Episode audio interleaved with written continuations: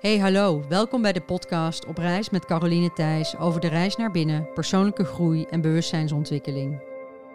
Vandaag de gast Mies Kloos, docent biologische natuurwetten. Haar missie is mensen een totaal andere kijk op het lichaam te geven en te leren leven in vertrouwen. Op de vraag noem drie dingen waar je niet zonder kan, is het antwoord: Dieren brengen inzicht in alles. Hoe het leven werkt, hoe het lichaam werkt. Wat Mies überhaupt mooi vindt in dieren is dat ze je nooit iets kwalijk nemen. Ze houdt van ze vanwege hun zuiverheid en eerlijkheid. Een tweede ding is de mensen om me heen. Dankbaarheid voor hun vertrouwen en de lessen die ze me leren, de uitwisseling. En het derde is buiten zijn geeft me energie, frisse lucht, zuiverheid. Fysiek werk is heel lekker en dat brengt me de noodzakelijke afwisseling. Mies organiseert workshops door het land en is te horen op verschillende podcasts. Meer over Mies en haar boeiend werk is te vinden op haar website www.levensbewustzijn.nl. Wij gaan in gesprek. Luister je mee?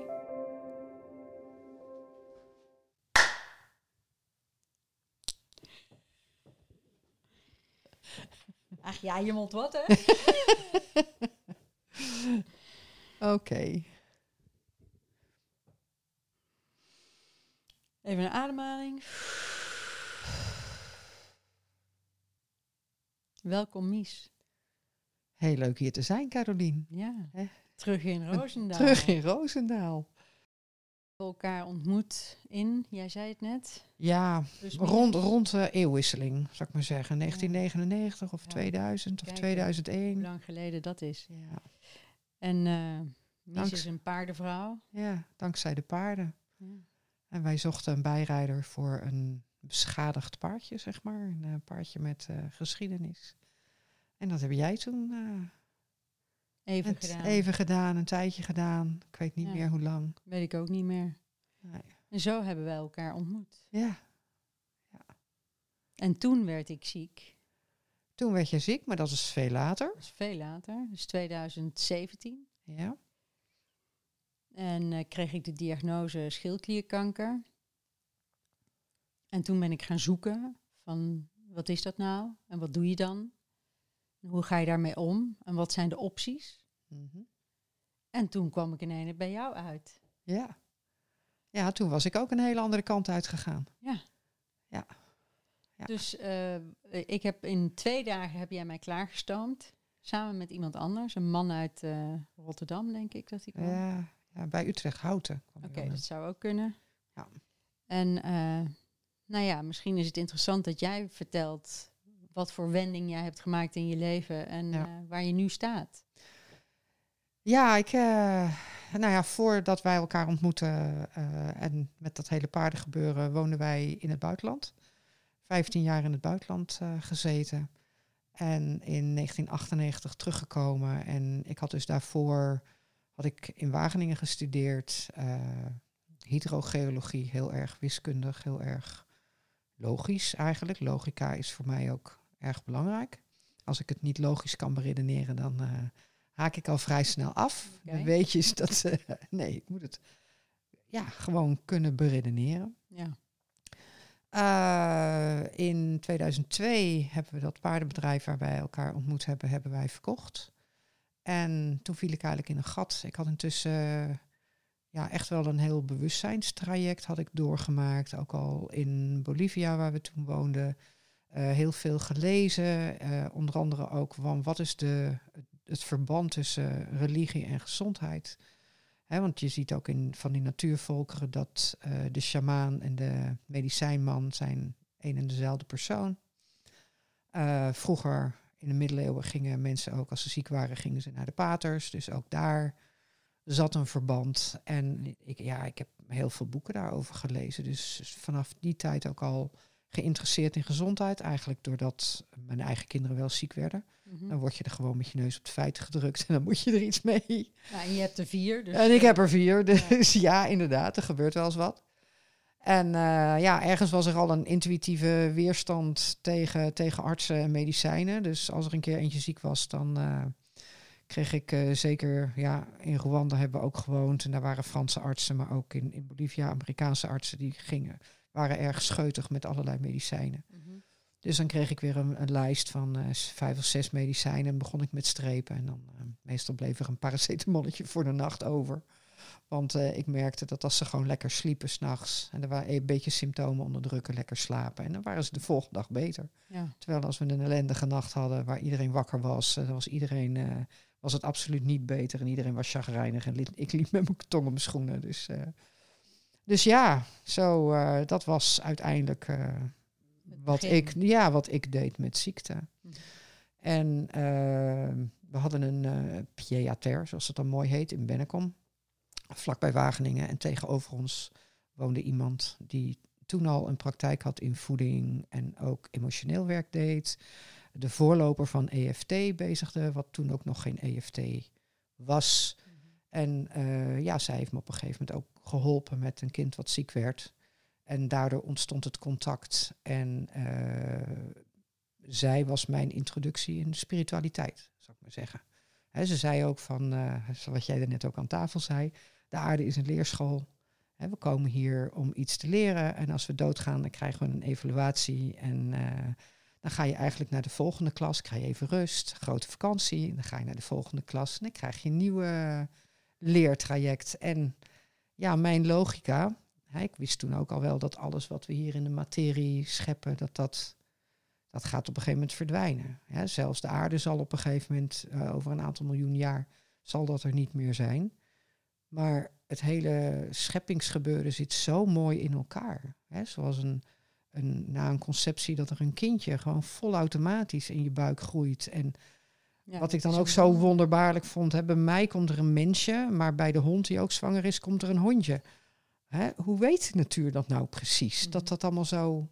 Hè, die informatie loopt zo perfect. Dus, dus mijn logica, hè, het, het, het enige wat je meeneemt naar de andere kant is wat je ervaren hebt, wat je geleerd hebt. Dus voor mijn logica was dat eigenlijk van ja, dat klopt. Gewoon zo'n innerlijk weten. En dat was eigenlijk het begin van inderdaad religie en gezondheid. Wat heeft dat met elkaar te maken? Hoe zit het leven in elkaar? En, eh,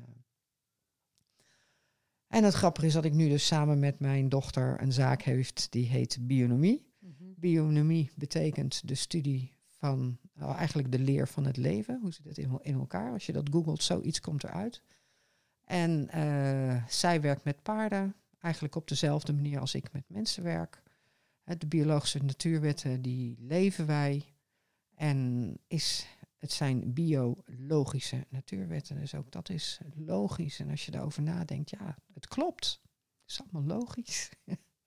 Dus ja, hoe heb ik de ommezwaai gemaakt? Toen we terugkwamen in 1998 hebben we dus eerst het paardenbedrijf gekocht. Na vier jaar verkocht en toen viel ik in een gat. Toen ben ik dus ook echt gaan zoeken van wat moet ik nu? Mhm. Eh, toen ik afstudeerde kon ik lesgeven in wis en natuurkunde. En toen moest ik nog een aantekening in pedagogiek halen van drie maanden. Ik denk, nou, ik ga die aantekeningen doen. Ik ga wis en natuurkunde geven. Mm, helaas. Wat dan? Wat is er gebeurd? Nou, dat werkte niet meer. Ik moest gewoon vier jaar naar school. Mhm. Dus ik dacht van ja, als ik nou vier jaar naar school moet, dan, eh, Ga ik wat anders dan ga ik doen. wat anders doen. dus dat heb ik inderdaad gedaan.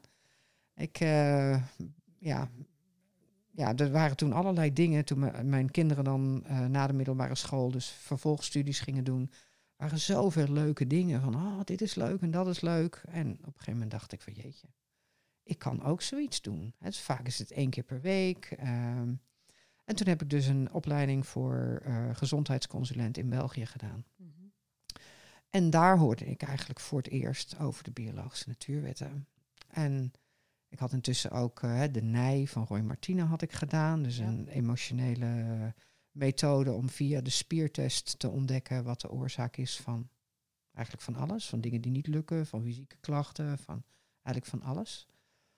En eh, EFT had ik toen ook al gedaan, wat is eh, de voorloper in wezen. Ik was nog voordat het EFT werd, heb ik EFT al gedaan. En, ehm, maar ja, dat is gewoon alleen maar dat emotionele. Verder wist ik niks.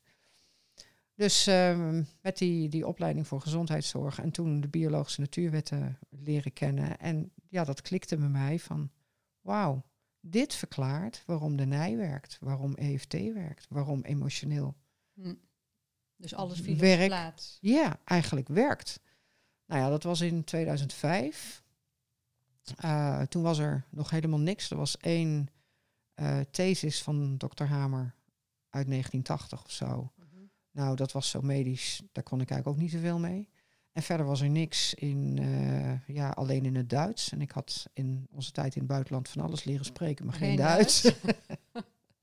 dus toen dacht ik ook van, nou, ik uh, ga eerst mijn opleiding afmaken en dan zie ik over een paar jaar wel. En uh, nou, dat heb ik gedaan. En toen in het laatste jaar, dan moet je je eindwerk gaan doen. En toen, ik wist niet waarover. En op een gegeven moment kwamen, toen kwam in 2009, werd die HPV-vaccinatie, die, die zou komen. En ik voelde wel dat de leraren op school toch wel wat anders over vaccinaties dachten dan wat, wat ik gewend was. En toen dacht ik van, oh, dit is een leuk gegeven. Ik ga een literatuuronderzoek doen over vaccinaties. Hmm. En uh, nou, daaraan begonnen. En binnen twee weken stond mijn wereld te schudden op zijn grondvesten. Want ik ontdekte eigenlijk wat nu overduidelijk zichtbaar wordt. Hè, dat dat uh, er was in feite niets goed aan vaccinaties. En um, nou, ik ben begonnen aan dat eindwerk. Ik heb dus uh, eerste drie hoofdstukken over vaccinaties. Toen ben ik ook weer met de biologische natuurwetten uh, ik begon een praktijk en de eerste cliënt die uh, werd niet beter. Ik ging toen met een NES werken, weer wat anders. Uh, Nutri-energetisch systeem. Dat is ook een, eigenlijk een energetische informatiedruppel. Mm. Ja, gewoon in een, in een flesje. Okay. waarin je je energieveld aan kunt passen. En dat dus, dus het eigenlijk een gezond lichaamsveld kunt creëren in een ziek persoon. Okay. Met dan het idee van er wordt iemand weer beter, want alles ja. is energetisch. Um, maar iemand werd alleen maar zieker. En ik snapte dat niet en ik ben naar de, de die mensen van de nest gegaan. Ik kreeg eigenlijk geen antwoord daarop. Uh, en ik vond de verklaring in de biologische natuurwetten. He, want, nou ja, wat jij zei, wat wil jij ook alweer hoe zei je dat zo mooi? Het zelf... Herstellend vermogen. Het zelfherstellend vermogen. Dat dat eigenlijk de kern is van... Nou ja, je zei er straks hoe, hoe, hoe wonderbaarlijk het is dat uh, hoe de schepping werkt. Ja. En dat zelfherstellend vermogen koppel ik daar eigenlijk ook aan. Ja, in wezen wel. En uh, wat ik met die cliënt leerde is... Wat vertellen de biologische natuurwetten? Is eigenlijk dat je een... Uh, een periode of een moment van stress hebt. Mm -hmm.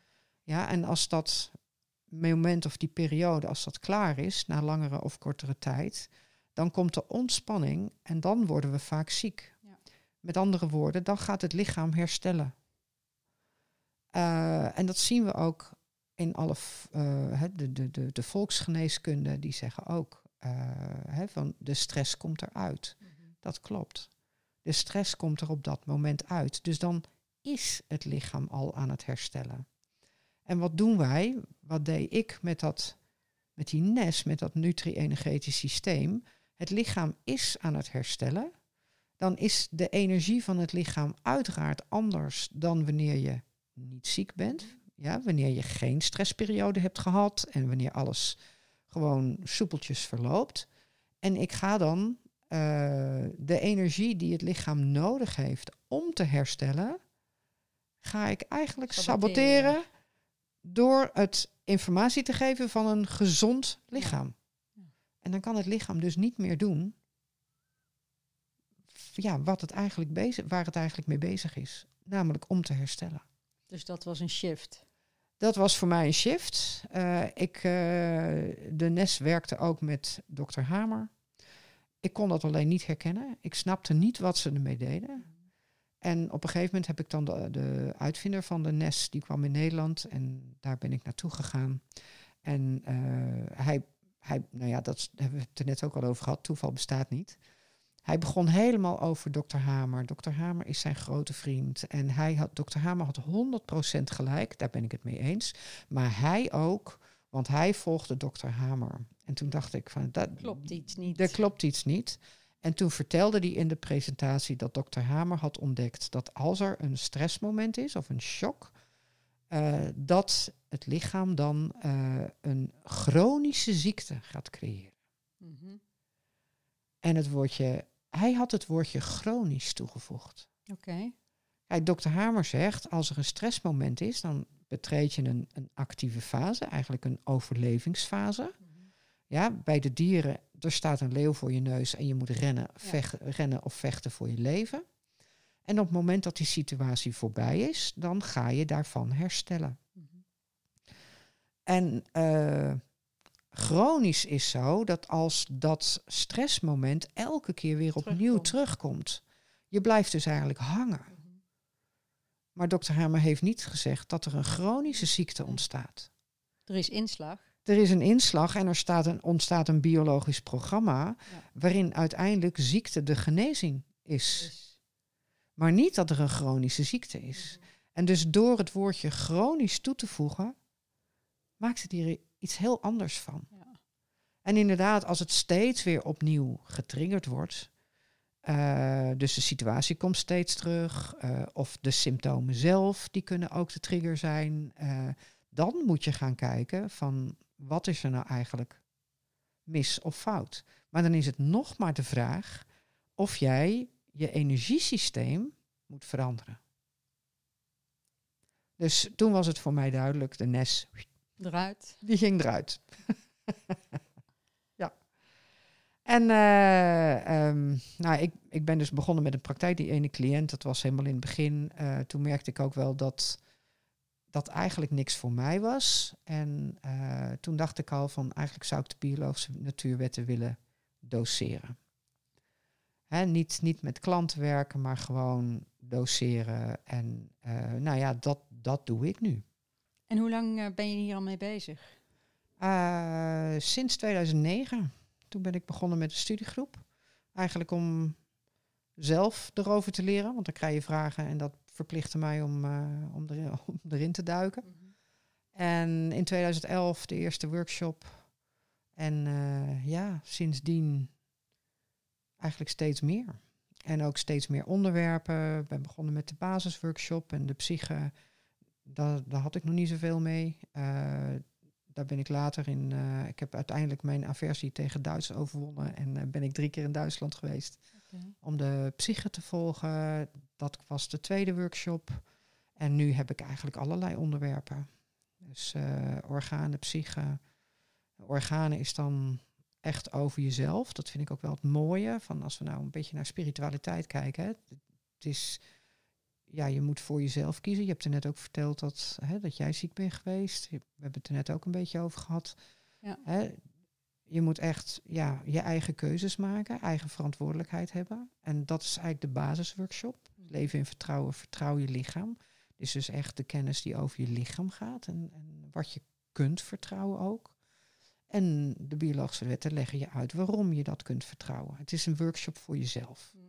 Ja, echt helemaal dus voor jezelf. voor iedereen. Die is voor iedereen. Ja, en, uh, en echt voor jezelf. Niet om toe te passen in je praktijk of wat dan ook. Zeker niet in het begin. Nee. Dat kan later wel, maar het is zo anders denken. Dat dat, het gaat eerst om jezelf. om in te dalen. Hè? Zeker.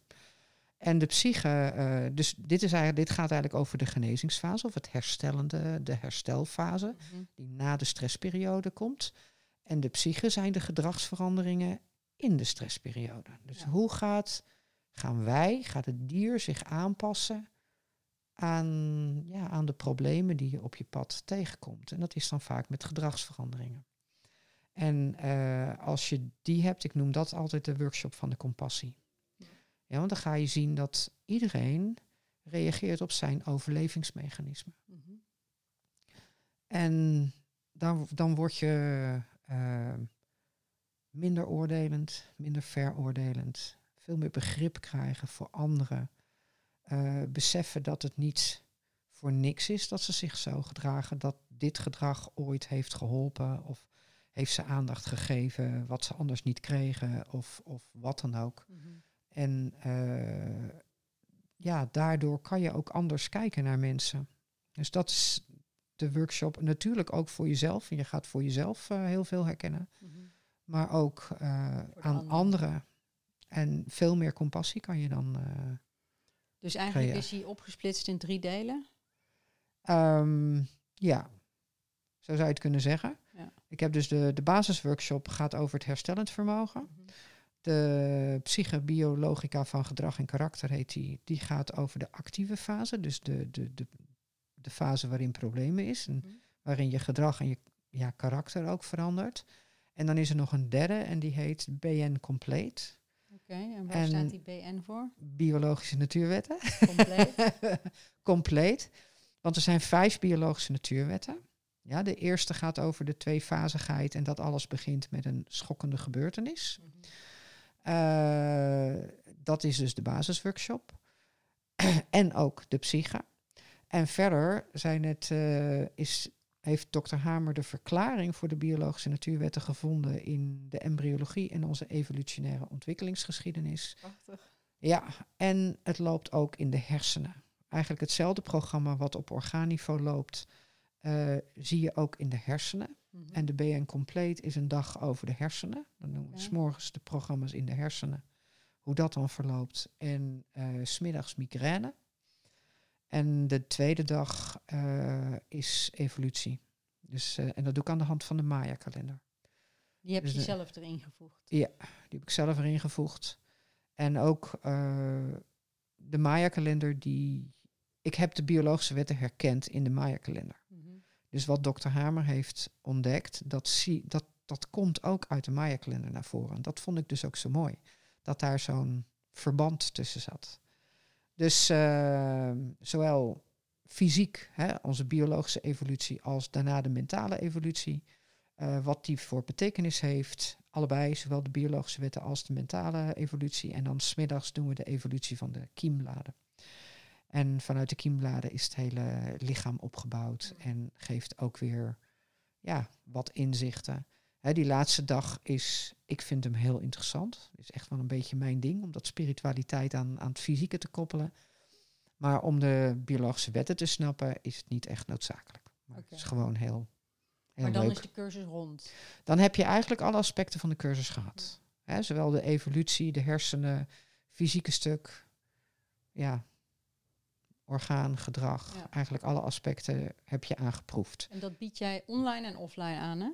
Eh, ja, vooral de basisworkshop, die is sinds corona online. Mhm. En ik, heb, ik dacht dat dat een slap aftreksel van de live workshop zou zijn, maar dat blijkt helemaal niet zo te zijn. Het is zeker die basisworkshop, dus leven in vertrouwen, vertrouw je lichaam, is zo omdenken. Het, is, het heeft zoveel aspecten die je eigenlijk, nou pas als je ermee bezig gaat, dat je denkt van jeetje, daar ook al, jeetje, dat ook al. Ja, dat moet indalen. Daar heb je tijd voor nodig. En eh, het is in feite dezelfde workshop als de vierdaagse live. Alleen heb ik die vier dagen weer in vier stukken gehakt. En daar doen we een week over. Dus in plaats van een halve ochtend, en ik merk ook, hè, mensen die er nog niet zoveel van weten, het van tevoren niet bestudeerd hebben, die zitten na een halve ochtend vol. Vol. Ja, die hebben ook tijd nodig om het te laten zien. Juist, en dat kan dan. Dan heb je er een week. Dus je krijgt eh, alles op video. Dus er zijn 17 videopresentaties, waarin ook een stukje Maya kalender, dat is een extra deel. En, eh, dus die krijg je allemaal op video, die kun je van tevoren bekijken. En dan eens in de week is er een webinar waarin we de hele workshop deel voor deel Door- gaan bespreken. En dat is dan een herhaling slash verdieping. De herhaling verdiept ook, ook al hoor je hetzelfde. Ja, Het komt toch anders binnen. de en dan krijg je de kracht van de herhaling. En dan krijg je ja, toch een ander. Ik merk, ja, een ander inzicht niet. Ik merk dat de live workshop, mensen zijn na vier dagen dol enthousiast. hè, gaan weer naar hun oude leven terug, waar iedereen in het oude paradigma zit. En het blijft niet hangen. Terwijl die 17 weken eh, de basiscursus eh, online, dan elke week weer opnieuw eh, ja, naar dat nieuwe paradigma toe, de implicaties ervan, hoe moet ik dit dan zien, hoe moet ik dat dan zien. Er een hele week over ja, lopen te sudderen, zeg maar. Hè, dat er ergens in je achterhoofd speelt, dingen herkennen.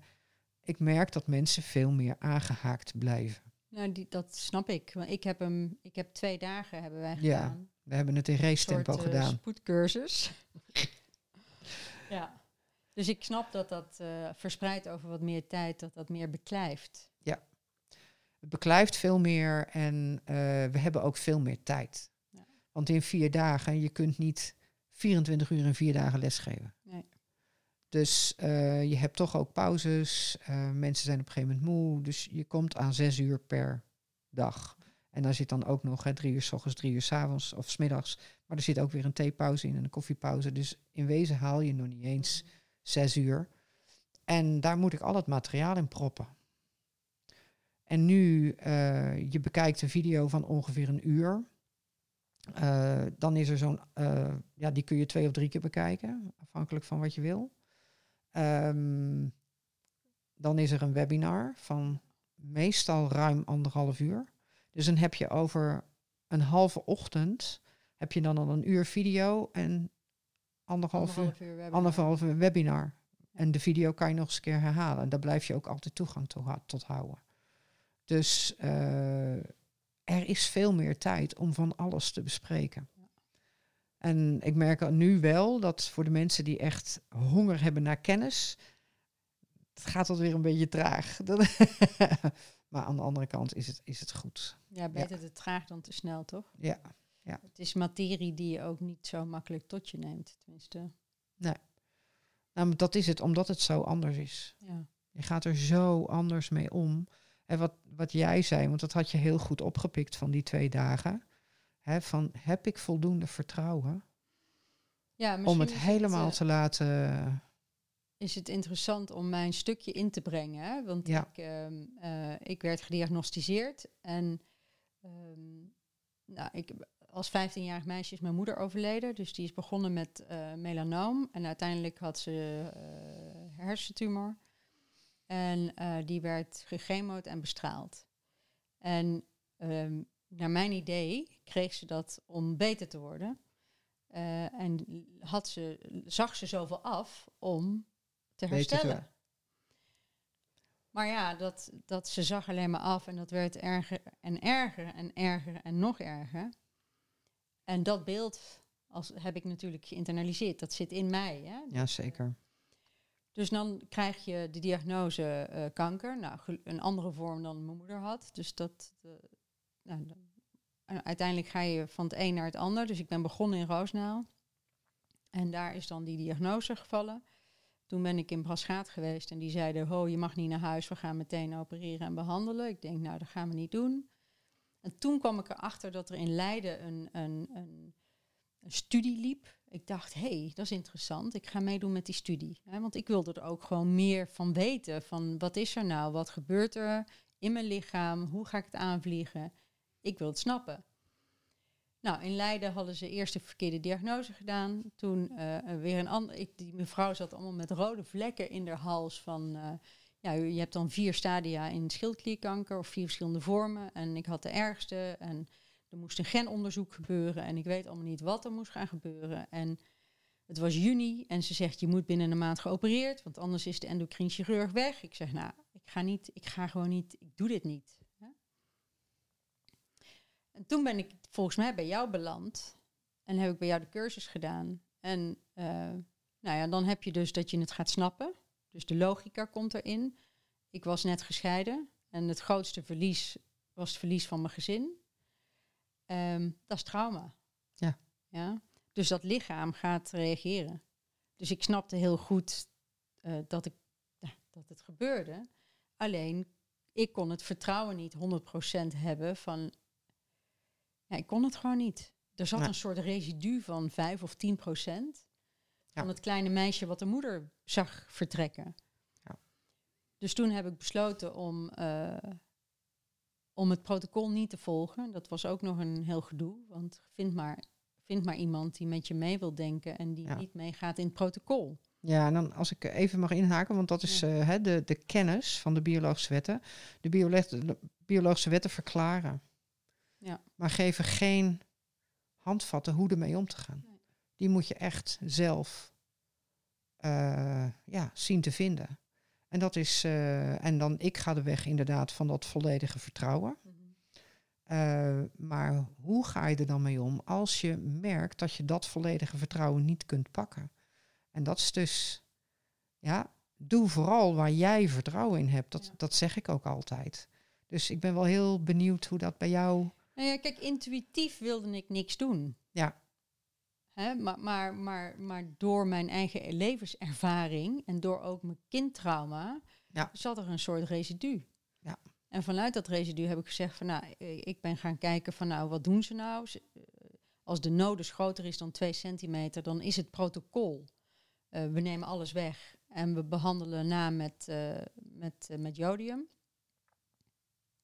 Of we behandelen na met, hoe heet dat spul? Ik weet het niet. Radioactief jodium. Oh, radioactief jodium. Radioactief jodium in mijn systeem. Ik bedoel, waarom zou ik dat willen? En zoals het soms gaat in het leven, ik kreeg een belletje van een, een dame uit regio Breda. En eh, zij was bevriend met een hartvriendin van mij die overleden is. En ze zegt, ja, ik hoor dat je eh, iets aan je schildklier hebt. En mijn neef is de beste endocrine-chirurg van Nederland. Vind je het oké? Eh, wil je in contact komen met hem? Ik zei, ja, tuurlijk. En dat was één uur 's middags. En om vier uur 's middags werd ik gebeld door die man. En hij zegt, wat heb je? Ik zeg dit en dat. Hij zegt, eh, wat, eh, wat zijn de uitslagen? Nou, dan heb ik een paar dingen opgenoemd. En toen zei hij, wat wil je? En dat was de eerste persoon die vroeg wat ik wilde. Ja. Ik zeg, nou, ik wil, ik wil het gezwel weg. En ik wil verder niks. En hij zegt, nou, kan. Kom maar. Ja. En zo geschiedde dit. Ja. Dus voor, voor mijn gevoel, ehm, ja, geen, geen, geen nakon, één nakontrole heb ik gehad en toen heb ik het losgelaten. En toen had ik voor mezelf zoiets van, nou, ik vertrouw erop dat het goed is. En hoe voel je je nu? Ja, goed. Dan is het goed, hè? Dan is het goed, ja. Ja. Maar goed, het was wel een psychologische eh, rollercoaster. Hè? Want eh, ik heb zelf drie kleine kinderen. eh, ja, je komt toch ook weer in die film van, van mijn eigen moeder terecht. En dus het, het, het- ja, het was een heel interessant proces. Maar ik ben wel heel dankbaar dat ik bij jou die cursus heb gedaan. Ook al ging dat misschien veel te snel voor mij om het helemaal te bevatten. Ja. Het heeft wel in de diepte iets geraakt. En Waardoor je eigen verantwoordelijkheid kon nemen Ja. en zelf kon beslissen van dit wil ik wel en dat wil ik niet. Ja. En dan is het inderdaad eh, eh, de kunst om degene te vinden die dat ook wil doen. nou ja, dat- je, je, je, je, ik heb ervoor moeten tekenen. Ja. Want ja, Ja, dat zal je- altijd. Ja. Ik, snap heel goed dat men werkt met protocollen. Hè. Dat is makkelijk. Dat is, eh, het is groter dan 2 centimeter, dan doen we dit. Kleiner, dan doen we dat. En dat protocol verschilt per land. En deze chirurg had, op, had in Amerika gewerkt en volgens mij ook in Polen. Ik weet niet precies waar die allemaal heeft gezeten. Maar die zegt, ja, in ieder land is protocol anders. Dus als jij dit wil, dan eh, gaan we dat doen. Maar dan moet je wel even je handtekening zetten. Maar dat is, hè, daar gaat het eigenlijk ook om bij de biologische natuurwetten. Door de kennis kan je zelf Beschikken. eigen verantwoordelijkheid nemen. Ja. En kan jij bepalen wat jij wil en waarom je dat wil en hoe je dat wil en met wie doe je dat wil. En operatie uiteraard kom je dan toch bij de reguliere uit.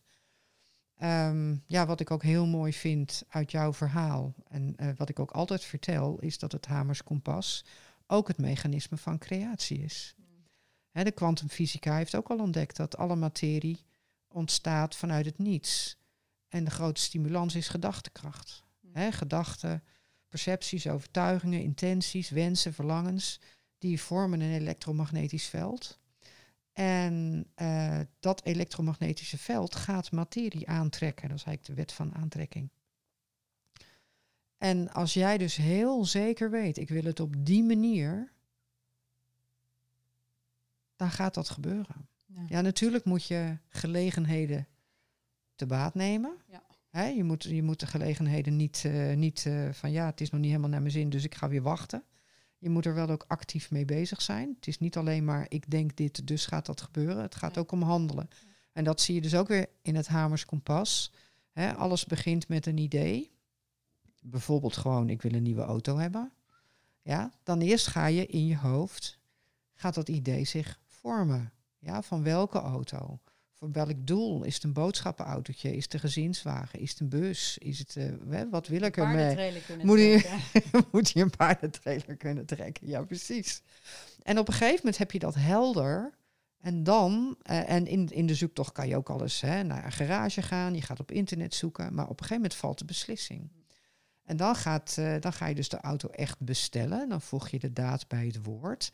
En dan of hij wordt gemaakt, of hij wordt rijklaar gemaakt. Of, of hij staat klaar. Of hij staat klaar, of wat dan ook. Maar dan gaat hij zich manifesteren. Ja. Maar je moet dus ook wel dingen doen. En dat tweede stukje is als jij maar blijft denken, ik wil een nieuwe auto, ik wil een nieuwe auto. En je blijft eindeloos zitten zoeken in. Uh, ja. Maar dan, hè, je moet ook iets doen. En dat is de manifestatiefase.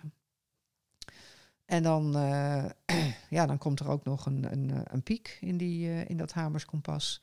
En dat is dan eigenlijk wanneer de auto wordt opgeleverd. Dus dan komt die echt in jouw leven. Je gaat eraan winnen. En ja, maar doen en denken zijn, ja, zijn één. Of zijn, je hebt ze allebei nodig. Mm. Het is niet alleen maar dat je, ja, dat je kunt dromen en dan komt het naar je toe. Nee. Zo werkt die niet. Je moet ook handelen. En dat is ook met de, met de biologische wetten. Uh, je kunt denken volledig vertrouwen te hebben, maar je moet dat vertrouwen leven. Hmm. En dat vertrouwen leven, dat kan soms heel erg confronterend zijn. Dan word je geconfronteerd met je angst. Hè? Zoals jij ook geconfronteerd werd met je angst van uh, durf ik het helemaal te laten voor wat het is? Nou, bij mij was dat niet. Nee, bij jou was dat niet. En dan moet je dus een andere weg kiezen die wel bij jou past. En dat is voor iedereen anders. en dat is eigen verantwoordelijkheid en ook ja, goed voelen in jezelf. Wat wil ik? En, uh, en zorgen dat je dat naar je toe trekt. En hè, als je een kans krijgt, benut die dan. Misschien is het hem niet helemaal, maar dan heb je dat ook weer ervaren. En dan ga je voor de volgende mogelijkheid. Even een, uh, want wij hebben toen, ik had schildklierkanker. Hè? Mhm. Dus uh, wat heel prachtig is van jouw website, uh, welke is dat? Waar, waar je op kan zoeken wat, wat leidt naar wat? Ja, dat is hoe de geest het lichaam aanstuurt. Ja. Gewoon helemaal uitgeschreven, .nl. Maar dat, dat vind ik eigenlijk een naslagwerk. Dan moet je, Dan moet de, je eigenlijk, eigenlijk, de cursus al gedaan hebben. Ja. ja. En dus al het andere ervaringsverhalen, ja, dat staat op levensbewustzijn.nl. Ook de, de, de workshops, hoe ze georganiseerd zijn. Uh, ja, er staat heel veel video's, heel veel interviews. Ehm, je kan er ontzettend veel op vinden. Er is ook iemand die heeft zichzelf uh, geheeld, hersteld. Uh, door alleen maar naar de site te kijken en gewoon dat te volgen. Hm. Wat daarop staat. He, dus geef je strijd op, laat het er zijn. Voel wat het met je doet. Het voelen wordt zo belangrijk want in de, in de herstelfase, dus na de stressfase, ga je eigenlijk voelen wat het lichaam gedaan heeft voor jou in die stressfase. je moet je voorstellen dat er gewoon een, een leeuw voor je neus staat. Dat kan in de vorm van een ontslag zijn of een scheiding of wat dan ook. Ja, maar in de, in de natuur is een, een verlies of wat dan ook. In de natuur, uh, ja, noem het maar een leeuw. Ja. En uh, het lichaam gaat aan de gang om uh, om dat probleem, die leeuw, ja, om, om die weg te krijgen. Dus om uit die situatie te komen. Dus je krijgt eigenlijk een superlichaam. Of je moet die leeuw gaan bevechten, dat zullen we niet zo vaak doen. Of je moet gewoon heel hard gaan rennen. Mhm. Maar je lichaam geeft je daar de mogelijkheid toe. Dus eigenlijk springt je lichaam je bij om je uit die situatie te krijgen. Die levensbedreigende situatie, die het lichaam ergens ziet. En uh, als je uit die situatie bent, dan gaat datgene wat het lichaam gedaan heeft voor jou als superlichaam, dat ga je dan voelen. Je hebt natuurlijk ook roofbouw op jezelf gepleegd. Uh, dus het allereerst zul je merken dat je moe bent. Je moet even uitrusten van die stress. En de symptomen laten zien uh, welke organen zich de blubber hebben gewerkt voor jou om je uit die stresssituatie te halen en je de energie te geven om, om dat te handelen, terwijl je daarnaast ook nog gewoon je leven had. Dus je lichaam laat je niet in de steek. En dan, ga je, en dan gaat het herstellen. dan gaan wij voelen wat het gedaan heeft en dan zeggen we ons lichaam laat ons in de steek. Nee. Wat we met die perceptie eigenlijk doen en met alle behandelingen en uh, ja, is het lichaam in de steek laten. Wij laten het lichaam in de steek. Ja, het staat loodrecht het, ja. tegenover elkaar. Ja. En uh, ja, ook uh, dieren zijn, die leven die biologische wetten zo puur, want er zit geen oordeel aan. Ja, de dieren die oordelen niet, die, die ervaren alleen maar. Nou, wij hadden op een gegeven moment een paard met, met koliek en er waren er nog wat meer. Uh, vier paarden, geloof ik, die hadden op dezelfde middag koliek. Nou, dan ga ik dus meteen denken, hé, hey, wat is er gebeurd? En dat was een weekend uh, waarop er veel mensen van buiten eigenlijk een bezoek brachten aan de stal waar wij stonden. Mhm. Dus er was, er zal wel iets gebeurd zijn, waar dus veel paarden van geschrokken zijn. Koliek heeft te maken ja, met de darmen, dat is onverteerbaar. Dus er zal iets onverteerbaar zijn geweest voor die paarden. En dan een paar paarden die daar gevoelig voor zijn, die kregen dus s'avonds na afloop koliek. Hmm. En ehm, nou, ik wist toen, ik was toen nog niet zo ver met de biologische wetten, dus ik wist eigenlijk niet waar koliek nou eigenlijk voor stond. Dat heb ik na die keer heb ik dat opgezocht. En uh, toen zei ook een alternatief therapeut, waar ik wel vertrouwen in had, van ja, hier moet je toch wel even mee naar de, naar de, de arts. Dus we hebben, hem, we, zijn, we hebben hem naar de kliniek gebracht en daar had hij eigenlijk helemaal geen symptomen meer. En uh, nou, ze wilden hem geen eten geven. Ik weet dat voor een paard het heel belangrijk is dat dat maag-darmsysteem constant aan het werk is. Dus geen eten geven, nou, was ik niet zo happy mee. Ja. Uh, ze wilden hem daar nog twee of drie dagen houden en uh, ja, eigenlijk niks geven, alleen maar water. En toen heb ik net als jij ook iets moeten tekenen, want wij hebben gezegd nee, we gaan hem mee naar huis nemen. En heb je hem eten gegeven? En ik heb hem eten gegeven. Veel eten. Alles wat hij, wat hij wilde, mocht hij eten. En uh, een paar dagen later zat mijn dochter er weer op. En iemand anders, die dus het protocol van het ziekenhuis heeft gevolgd, die zat zes weken later nog steeds met een, ja, eigenlijk met een niet hersteld paard. En uh, dat is eigenlijk de boodschap van de biologische wetten. Wij saboteren het herstel.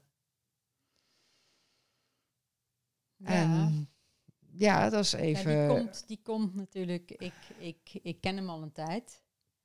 Maar als je die voor het eerst hoort. Ja. Dan, ik snap dat mensen daar of niks mee kunnen of niks mee willen. Maar als ze er wel iets mee willen, dat het ook tijd nodig heeft om, in, om in te dalen. Ja. En eh. als dat dan zo is, ja, wat doe je dan? En net zoals jij. Ja. Hè, want het, die schildklier was ook gewoon een herstel. Ja. Um, ik weet niet of de zwelling überhaupt helemaal weg was gegaan. Maar dat, dat doet er ook niet toe. Nee, nou, als je kunt vertrouwen. Als je kunt vertrouwen, nee. Het mag er gewoon zijn. Dus dat is ook uh, iets wat ik uh, in de workshop hè, accepteren. Ja, maar hoe accepteren wij? Meestal, uh, want dan gaat het weg. Dat is wat mensen tegen ons zeggen. Ja, je moet het accepteren, want dan ga je weg. Maar dan accepteer je dus niet. Hm. Nee, dat is voorwaardig. Ja, ja, Kijk, als uh, accepteren is op zo'n niveau accepteren dat het er mag blijven, de rest van je leven.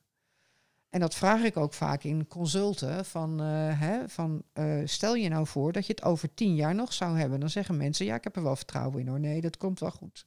Hè, met een niet zo zware klacht. Mm -hmm. En dan uh, zeg ik van, stel je nou voor dat het er over, over tien jaar nog is. Ja, dan zie je ze verschieten. Ja. Of dat het je de rest van je leven niet meer weggaat. Mm -hmm dan zie je ze verschieten. En dan weet je van er is geen niet echt vertrouwen. Ja, er is wel vertrouwen als het niet te lang duurt. Ja. En waar, hoe komt die, denk je? Moet het volmaakt zijn? Waar, waar, waar zit dat? Dat het niet te lang mag duren? Toch vanuit de angst dat als het niet overgaat, dan. Dan, ja. En dat dan, dat moet ook iedereen voor zichzelf invullen. Ja, wat zijn dan de consequenties? Kijk, wat werkelijke acceptatie is, ik, uh, dat, dat was een hele mooie uh, iemand uh, toen we het over borstkanker hadden. iemand die zei dat, ze, dat haar moeder, die had steeds bobbels in haar borsten en die kwamen, die gingen en die kwamen en die gingen. En haar moeder die zei dus van ja, dat hoort gewoon bij de borsten. Nou, toen kreeg zij borsten en zij kreeg ook knobbels en die gaan, kwamen en die gingen en die kwamen en die gingen. Maar Haar moeder had gezegd dat dat gewoon bij de borsten hoorde. Dus voor haar was Was het er niks aan de hand? was er niks aan de hand.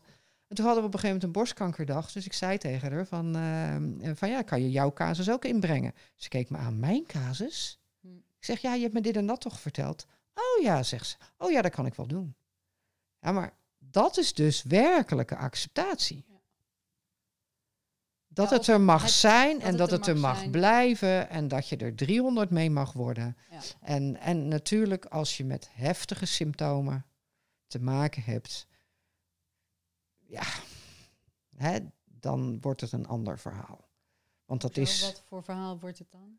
eh, nou in feite wordt het hetzelfde verhaal. Heb je een voorbeeld? Nou, als je bijvoorbeeld een, een, eh, een botproces, dat heeft gillende pijnen. Mhm. Zeg maar kiespijn over je hele lijf. En eh, ja, dat kan echt ondraaglijk zijn. Er zijn ook processen die geven ondraaglijke jeuk. Mhm. Ja, maar, maar dat ondraaglijke, dat zorgt weer voor een nieuw programma. Hm. Dus dan blijf je eigenlijk op de symptomen blijf je hangen. Dus de symptomen zelf triggeren elke keer weer het programma. Hè, jeuk gaat over een scheidingsconflict, maar je wilt zelf gescheiden raken van de jeuk.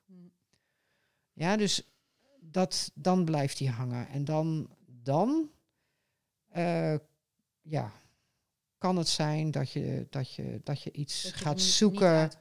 Ja, dat je er niet uitkomt, dan is het allereerst ook emotioneel werk. Van waar zit de oorzaak? Waarom wordt het steeds weer getriggerd?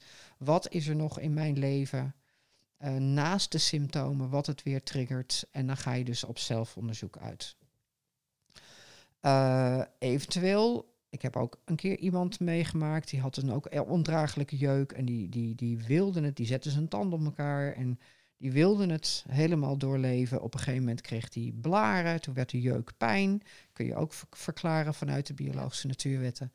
En ehm, nou, de- de pijn was een opluchting. Pijn is blijkbaar minder erg dan jeuk. Jeuk, die wisten we al. Ja, die wisten we al. En, eh, en toen hebben we op een gegeven moment gezegd: kijk, dan kan je alleen maar bezig zijn met die jeuk. Dan kan je wel aan jezelf gaan werken, maar je hebt de hele dag heb je ondraaglijke jeuk. Nou, dan kan je niet aan jezelf werken. Nee. Dus toen hebben we gezegd van joh, ga alsjeblieft naar een arts, haal een cortisonezalf, onderdruk die jeuk en ga dan werken aan jezelf. Je weet dat er een scheidingsconflict ergens onder, onder ligt. Dus doe dat. En, weet je de afloop of niet? Ja, ja dat, eh, hij is eh, kunstzinnige therapie gaan doen. En eh, uiteindelijk is hij er helemaal van afgekomen. Maar ja, je moet wel Dus dan zelfonderzoek. ja, zelfonderzoek. Waardoor triggert dit? Wat speelt Ja. er in mij waardoor het steeds weer opnieuw Ja, naar dus boven het- komt? je moet, je, je- eigenlijk wordt er ook van jou gevraagd om iets te doen. Hè? En we zijn natuurlijk zo geprogrammeerd dat als wij iets hebben, dan gaan we naar iemand toe en die geeft ons iets. En dan verlost die ons van. Ja. Dus dan hoeven we niks te doen. Nee. Dus het, En je wordt niet geconfronteerd met je angst en met de pijnlijke dingen in je leven. Nee. Dus de dood van jouw moeder, dat is iets heel pijnlijks. En daar heb je niet echt vrede mee gekregen. Ja, dus daar. Hè, nee, ja, je ging de volgende dag gewoon naar school. Ja.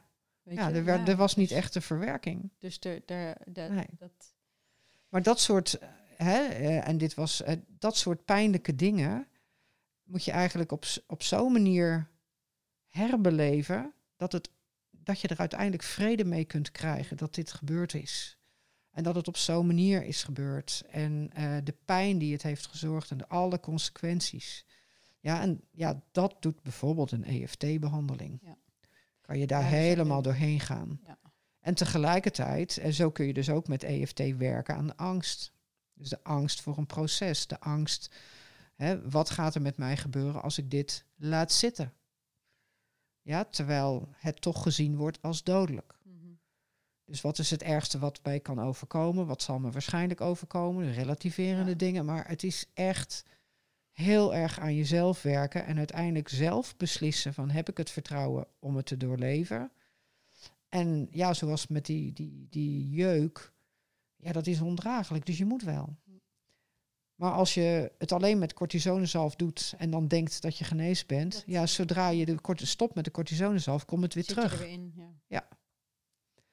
En pijn is daar een, eigenlijk een, eh, een hele lastige in, ondraaglijke pijn. Eh, pijn is iets wat je, wat je echt zelf creëert. Dat zit in een groep, dat heet dan de eigenwaardegroep. Die, ehm, dat is echt een, een oordeel over jezelf. Dus hoe jij denkt over jezelf, jouw zelfbeeld. Uh, die innerlijke criticus die iedere keer maar terug. Juist. Ja, terwijl een scheiding is vaak een oorzaak van buitenaf. Ja, ja ik, uh, mijn, mijn zoon is weggegaan en daarom kan ik hem niet meer knuffelen. Uh, ja, dat is dus iemand anders heeft een beslissing genomen waardoor je gescheiden raakt van iemand die je gelieft. Ja. Ja, dus het, maar pijn, de meest heftige pijnen, die komen dus vanuit een groep waarin jouw zelfoordeel de oorzaak is. Want ik ben niet goed genoeg. Ik doe het, hè? ik ben te dom. Ik ben. Ja, en als die zich gaan manifesteren, dan manifesteert zich eigenlijk de pijn die jij je ziel hebt aangedaan door hè, dat goddelijke, pure liefdeswezen te vertellen dat hij niet goed genoeg is.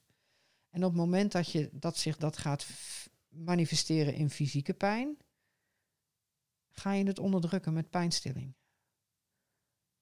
En voor de onbewuste mens gaat dat goed. Als, dat was ook een therapeut die me dat een keer verteld heeft tijdens het wandelen met de honden, waar je niet zo nu en dan niet over praat. Maar dat hij had ontdekt dat als mensen bewust waren dat ze een proces moesten doorleven, dat pijnstilling ook niet meer werkt. Mooi. Ja, dus pijn is wat dat betreft echt een lastige. En hoe doe je, jij, jij, jij uh, je hebt die modules die je nu uh, doseert eigenlijk. Mm Heb je, jij hebt geen patiënten, geen cliënten, geen één op één sessies meer? Uh, eigenlijk, jawel.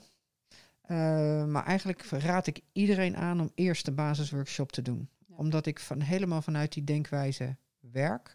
En als je daar nog geen idee van hebt, kan ik eigenlijk niet zoveel.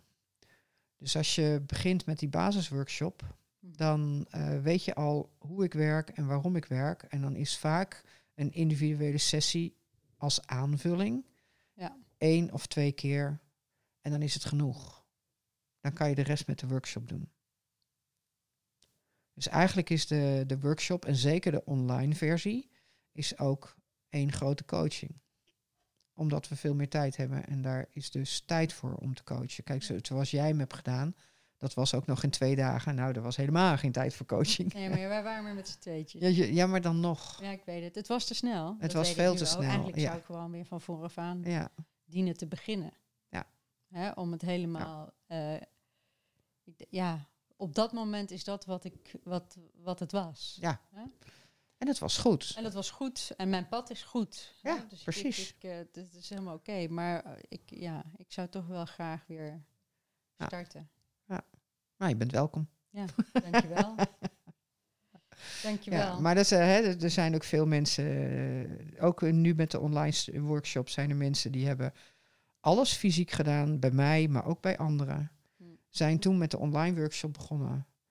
Uh, hebben, nu een, hebben nu de basisworkshop een paar keer gedaan, weer herhaald. Hebben de psyche weer herhaald. En hebben nu een abonnement genomen om elke keer als er een QA is, dus een webinar, om dan mee te kunnen luisteren. Omdat ze merken dat ze elke keer, hè, als je het even niet onderhoudt, dan schiet je toch weer terug naar die angst. En nu dit weekend heb je een live versie? Ja. En wat is dat dan? Uh, leven in vertrouwen, vertrouw je lichaam. En dat zijn de laatste twee dagen. De eerste dagen zijn in november geweest en uh, de tweede twee dagen was ik ziek. Oké. Ja. Hey, en jij, jij, noemde net die twee websites, maar mhm. eigenlijk voor iedereen die dit luistert en die, als mensen niet bekend zijn daarmee, dan Ga, begin dan met levensbewustzijn.nl. Levensbewustzijn.nl. Ja. En als ze wel al veel kennis hebben, dan? Ook. Ook. Kijk, hoe de geest het lichaam aanstuurt is een naslagwerk. En daar de, dus we hebben in de basisworkshop ook vier praktijkdelen. De online vier, bij de, bij de live versie is het één dag. Mhm. En dan leer je werken met, die, met dat naslagwerk. Mhm. Um, maar eigenlijk geeft het naslagwerk geeft alleen maar weer de kennis. En niet hoe je ermee omgaat. En dat is ook hè, vanaf eigenlijk 2009, toen ik net met de, work, met de studiegroep zijn, was begonnen. Toen was er ook een therapeute die heel geïnteresseerd was. En die kwam dus na een aantal maanden met de opmerking, Mies, het is allemaal wel heel leuk en aardig, die biologische wetten, maar wat doe je er nou mee? En dat is wat dus op levensbewustzijn staat. Wat je ermee doet. en dat zijn voor mij de implicaties. De, ja, de kennis op zich geeft gewoon weer hoe een programma werkt. En dat staat op hoe de geest het lichaam aanstuurt. Ja. Maar dan? Goed, dan heb je gezien hoe het programma werkt. Leuk. Ja. En dan? Kan je eigenlijk nog niks mee? Nee, daar kan je niks mee. Nee. Dus dat, dat is hetzelfde wat jij hebt meegemaakt. Je hebt de kennis in twee dagen door je strot gedaan gekregen, min of meer. En we hebben het natuurlijk wat langer over dat specifieke proces gehad. Maar dan? Wat doe je dan? Want je kunt wel weten dat je in genezing bent. Oké. Heb je nou vertrouwen om het ook als een genezing te zien of een herstel te zien? Nee, dat heeft veel meer bedding nodig. Precies, dat heeft veel meer. Ja, ja. ja ik heb daarna somatic experiencing gedaan. Mm Ben je daarmee bekend? Nee. nee. Van Peter Levine, De Tijger ontwaakt. Nee. nee. Maar dat is eigenlijk een hele mooie therapievorm waar het lichaam iedere keer erbij gehaald wordt. En iedere keer erbij gehaald wordt. Dus ja, het, het is niet alleen uh, een beslissing nemen en er doorgaan. Het is ook wel weer kijken naar waarom ik de beslissing heb genomen en niet 100% kon vertrouwen. Ja. Dus je blijft continu in ontwikkeling. Ja. Eigenlijk. Dat klopt. Ik weet ook niet, weet je, ik ga geen uitspraken doen van stel dat het me weer raakt, hè, wat ik dan zou doen. Uh, dat moet je dan ook weer zien. En dat hangt ook, ja, en dat hangt ook van het proces af. Je bent toch weer op een andere plek nu. Ja, ja precies maar je leert dus in de basisworkshop ook uh, om processen te analyseren. Van waar zitten we precies in het proces? En dan ga je ook zien dat er heel veel diagnosefouten zijn. Hm. Of diagnoses uh, um, um, die niet terecht zijn. Ja, de, bijvoorbeeld als er een littekenweefsel zit. Hebben, bijvoorbeeld mensen die TBC hebben gehad, die hebben een vlekje op de longen. Dus als ze later nog eens een keer een longfoto krijgen, dan kunnen ze dat oude proces zien. Mhm. Als jij niet weet dat het een oud proces is, kan het zijn dat je met longkanker gediagnosticeerd wordt. En uh, dus je leert ook in de basisworkshop van wat is belangrijk, waar moet ik inderdaad aandacht aan besteden en waar eigenlijk niet. En wat is gewoon oud? Er zijn heel veel dingen wat oude processen zijn, die ze dan zien. Mm. En die ze weer of interpreteren als uitzaaiingen of uh, of je krijgt een, een, een, diagnose van een invasieve, een agressieve kanker ergens. Terwijl als je de biologische wet kent, dan zeg je van ja, dat is oud. Klaar. Hmm. Hè, en, dan, en dan nog, hè? Want dan is wel die diagnose is in je systeem. En ook al uh, zeg ik dan, wie ben ik, ja, dat het oud is, dat, hè, dat, dat eigenlijk uit alles blijkt dat het iets ouds is. Ja, dan mag je die, die perceptie, ja, maar ik heb wel kanker. Ja, maar jij zegt dat het oud is. Ja, uh, en nu? Ja. Nou, dan moet je ermee aan de bak. Ja, dan moet je weer ermee aan de bak. En dan is het weer die angst, de angst voor het woord. Hm. Ja. Dus stel nu dat iemand bij jou komt en het helemaal, uh, jou helemaal volgt, maar toch zit met angst. Ga je dan EFT doen of wat, wat doe je dan? Uh, ik geef nooit adviezen. Nee, ze, dus ze kunnen mij niet volgen, want ik, laat, ik geef nooit een advies. Ja, dus wat ik eh, meestal zal zeggen uh, is ga voelen. Hmm. Ga voelen wat het met je doet. Ga naar binnen en ontspan. Ja, ja dat is want angst zit, moeilijk voor de meeste mensen. Ja, maar angst zit in je lijf. Ja, ja en als je lijf uh, bang wordt, dan krijg je de fight-flight ja. reactie. Dus er komt spanning ja, freeze, maar alles gaat met de spieren. Dus wat ik meestal zeg is ga voelen wat het met je doet, want we willen ook niet voelen. Dat, daar willen we juist wegblijven. Dus voel, ga naar binnen en word slap. En kijk wat dat doet. En als je in de herstelfase bent um, en ik doe dat, dan merken mensen eigenlijk dat eventuele last of pijn of, of wat dan ook, dat dat direct naar beneden gaat. En dat geeft vertrouwen. En als het niet afdoende werkt, of ik merk dat het blijft hangen, of we kunnen, hè, dan zou ik zeggen van uh, ga naar een goede EFT-therapeut en, uh, Ik ga zelf, doe ik geen trajecten. Nee. nee, dat heb je in het begin al gezegd. Ja. Hey, en je website is nog steeds in de lucht? Ja. Krijg je veel eh, tegengas? Ja. Wat fijn. Ik heb geen, geen, ben geen arts. hè. En er is nog steeds vrijheid van meningsuiting. Ja. God. Maar ook, hè, ik, ik besef ook heel terdege dat ik geen advies kan geven. De biologische wetten gaan over eigen verantwoordelijkheid. Jij beslist. Hm. Ik geef, hè, er zijn ook wel mensen die hebben gezegd van je geeft een berg aan informatie. Ja. En, daarna is het van, eh, zie maar wat je ermee doet. Ja. En dat is dat is een beetje in mijn traject ook. Hè? Jij hebt de informatie verstrekt en die heb ik tot me genomen. En toen heb ik daar zelf een weg in gevonden. En ik denk dat die eigen verantwoordelijkheid, dat dat juist iets is waar we steeds meer naartoe, terug Zeker. naartoe dienen te gaan. Ja. Ja. Het lichaam. er zijn twee dingen waar het lichaam mee bezig is. Allereerst overleven. Mhm. Dat heeft voorrang. Ja. En daarna herstellen. Het herstelt. Punt.